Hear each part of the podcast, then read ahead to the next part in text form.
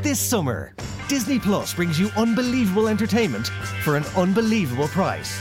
Join the rebellion in the new Star Wars original series Andor. That's what a reckoning sounds like. Embark on an intergalactic adventure with Disney and Pixar's Lightyear. To infinity and beyond. And enjoy every season of all time hit series Family Guy. Wow, that could be really cool. Disney Plus. All these plus more streaming this summer for just $8.99 a month. 18 plus subscription required. T's and C's apply.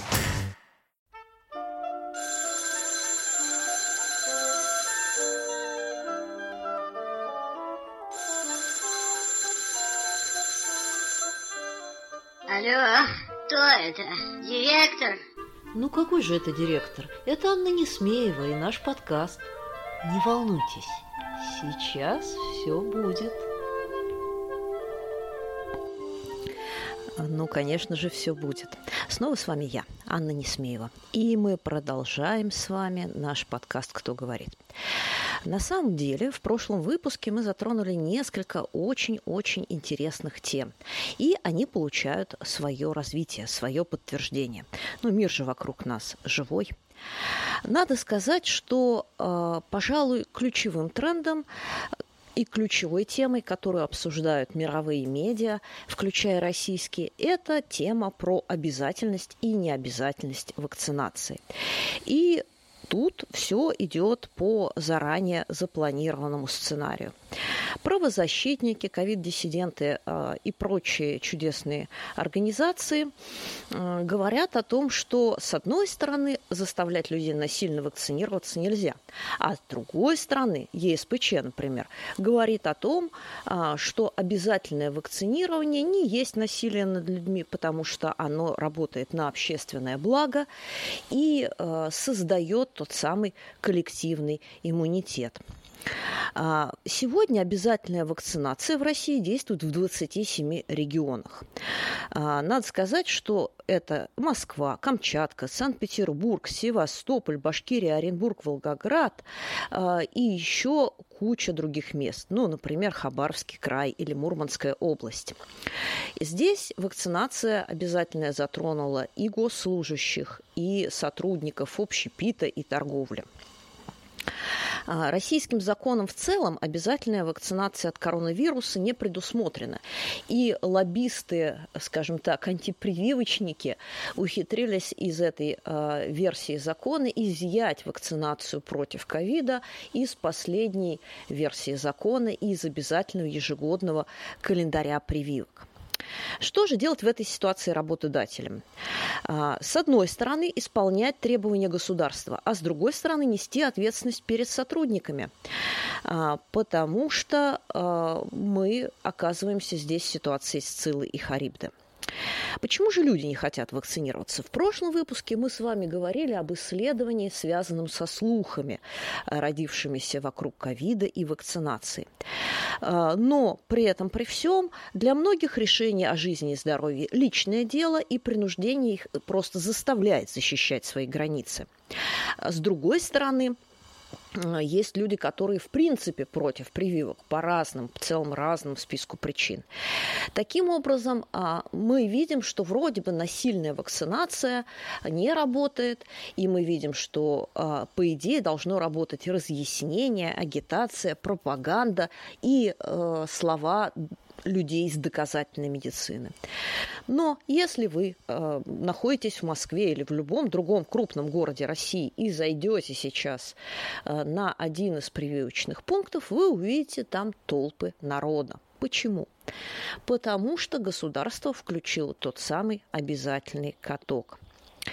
Что же происходит в других странах? В Италии ввели обязательную вакцинацию для всех медицинских работников.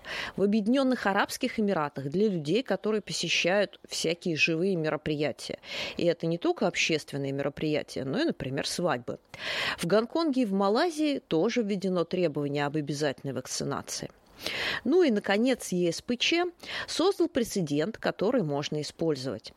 А, в частности, а, ну, ЕСПЧ работает э, достаточно медленно, и здесь рассматривался иск а, чешских семей, детям которых отказали в приеме в школу без обязательных прививок. И вот, собственно говоря, вот это прецедентное решение ЕСПЧ о превалировании обязательного такого вот коллективного иммунитета над личным желанием или нежеланием родителей прививаться и, скорее всего, станет прецедентом. А, ну, а мы, собственно, должны сказать, а, что параллельно с этим а, у нас продолжаются диванные войны, продолжается история про разброд и шатание в умах наших разнообразных аналитиков и экспертов, которая ярче всего проявилась как в случае с вкусвиллом, о нем мы тоже говорили в прошлом выпуске, так и в случае с пресловутым изменением в законе о виноделии и регулировании государственного алкоголь содержащей продукции. Буквально на днях, когда я пишу этот подкаст, по интернету прокатилась целая волна воплей и криков, связанных с тем, что государство планирует непонятно что, что оно нарушает разнообразные международные нормы законодательства. И это была история про введение маркировки «игристое вино» на а, известнейшие марки а, вин, а, международных шампанских вин. Одни кричали, что вот наш президент, он заставил прогнуться международные компании.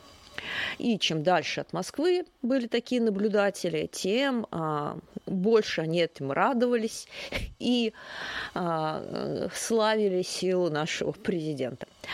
А, другие либеральные аналитики, друг, другой фланг диванных войск кричали, что «ах, какое нехорошее наше правительство», а, и какая нехорошая международная компания Маэта Шардоне, а, Маэта Шардон, извините, а, и они прогнулись, да, или там Хеннесси, вот как вообще это нехорошо. Но ребята, ни те, ни другие не составили себе труд просто прочесть этот закон. А, сходите, он опубликован, он доступен, а, или вы можете послушать а, чудесную программу Алексея Кузнецова и Калоя Ахильгова посвященную как раз вот этому вот законодательному акту, который вышел не так давно. История заключается в том, что изменена лишь маркировка контратикетки, которая клеится сзади. А, то есть ни а, указание на бренд, а, ни использование бренда, ни торговля продукцией под своим брендом никаким образом не меняется. Ни для российской продукции, ни для зарубежной продукции. О чем это говорит? Это говорит о том, что мы с вами не просто вступили, мы продолжаем жить в эпоху хайпа, э, в эпоху бездоказательных, к сожалению, утверждений а, и в эпоху горячечных обсуждений а, того, что подходит или не подходит под наше представление о прекрасном. Ну и на этой чудесной ноте дам вам последнюю фишечку, а, которая а, позволит вам задуматься о том, как мы воспринимаем мир. Худым женщинам платят больше, чем полным, а накрашенным всегда недоплачивают, особенно если они блондинки. Именно так стереотипы о внешности влияют на успех женщин на работе. А, собственно, подсчитали аналитики и написали об этом в РПК.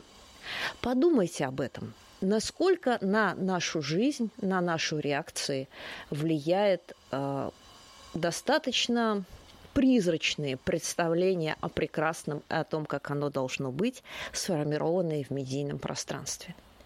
Будьте осторожны, будьте объективны, будьте честны. Ну, а на этом я с вами прощаюсь. До встречи. Ну что ж, пришла пора прощаться. Это была я, Анна Несмеева, и мой подкаст. Еще услышимся.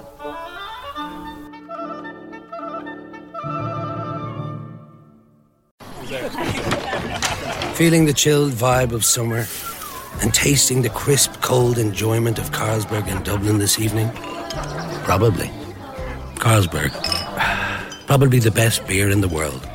Always drink responsibly. Get the facts. Be drink aware. Visit drinkaware.ie.